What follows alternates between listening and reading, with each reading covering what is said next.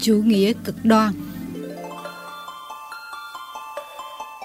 Con người hay lấy bản ngã của mình làm trục xoay, cân đo tất cả hệ giá trị của cuộc đời.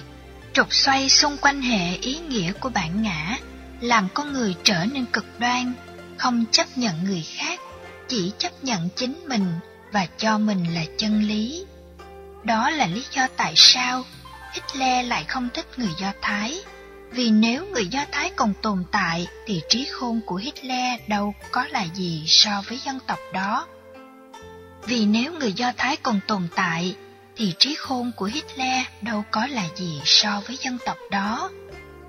Từ thứ bị Tào Tháo ghét bỏ vì từ thứ là người lương thiện, có tài lại thường phát hiện lỗi của Tào Tháo.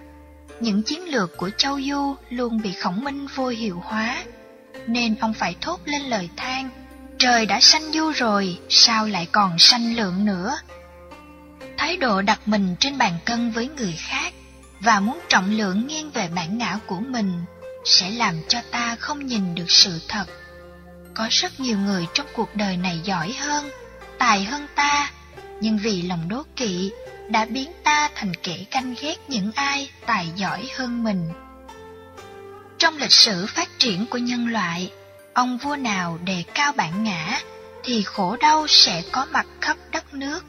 Cho đến lúc nào trục xoay bản ngã vẫn còn lăn trên bề mặt của cuộc đời thì vẫn còn sự gặp gờn cảm xúc khổ đau, bất hạnh.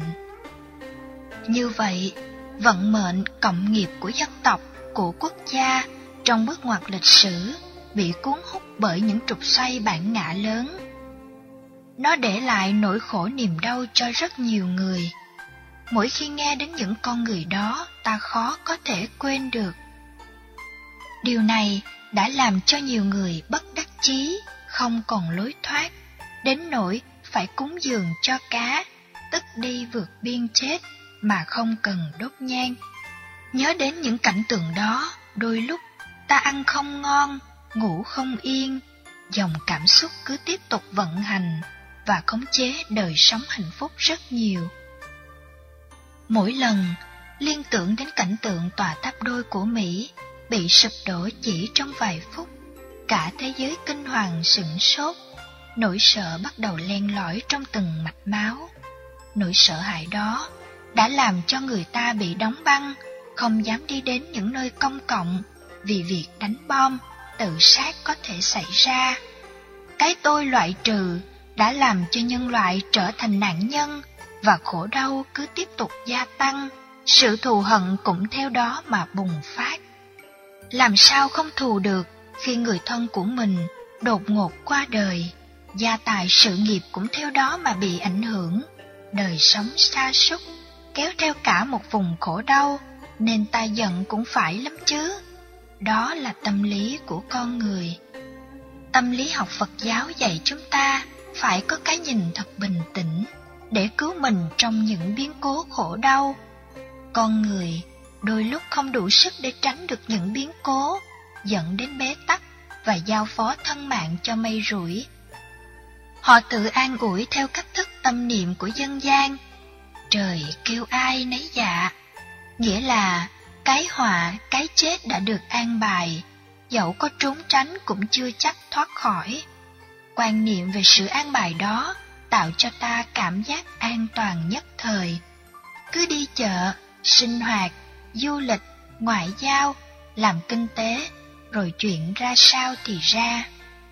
Dĩ nhiên, trạng thái đó chỉ giúp mình vượt qua khỏi những biến cố ở một mức độ.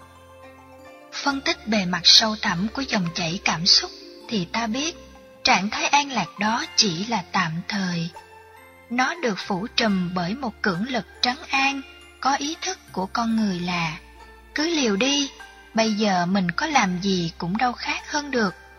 Ứng phó như vậy là chưa tìm cho mình giải pháp thật sự hiệu quả.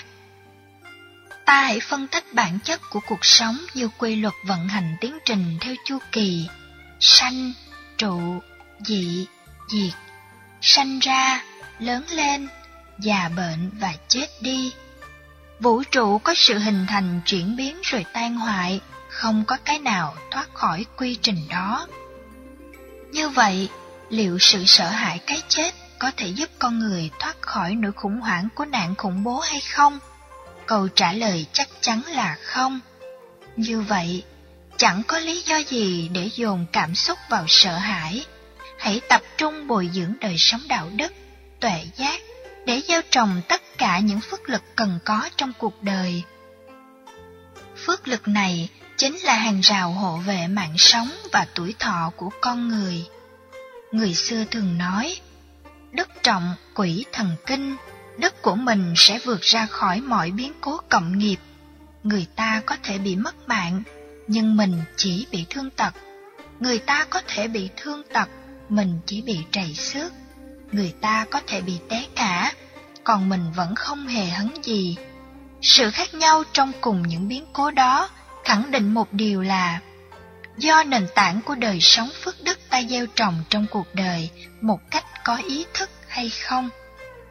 Hiểu được như vậy, ta vẫn cứ làm, sinh hoạt, đối tác, ngoại giao, di chuyển mà không hề sợ bất cứ điều gì. Trạng thái đó hoàn toàn khác hẳn với tâm lý liều mạng, cuốn theo chiều gió như định mệnh đẩy đưa.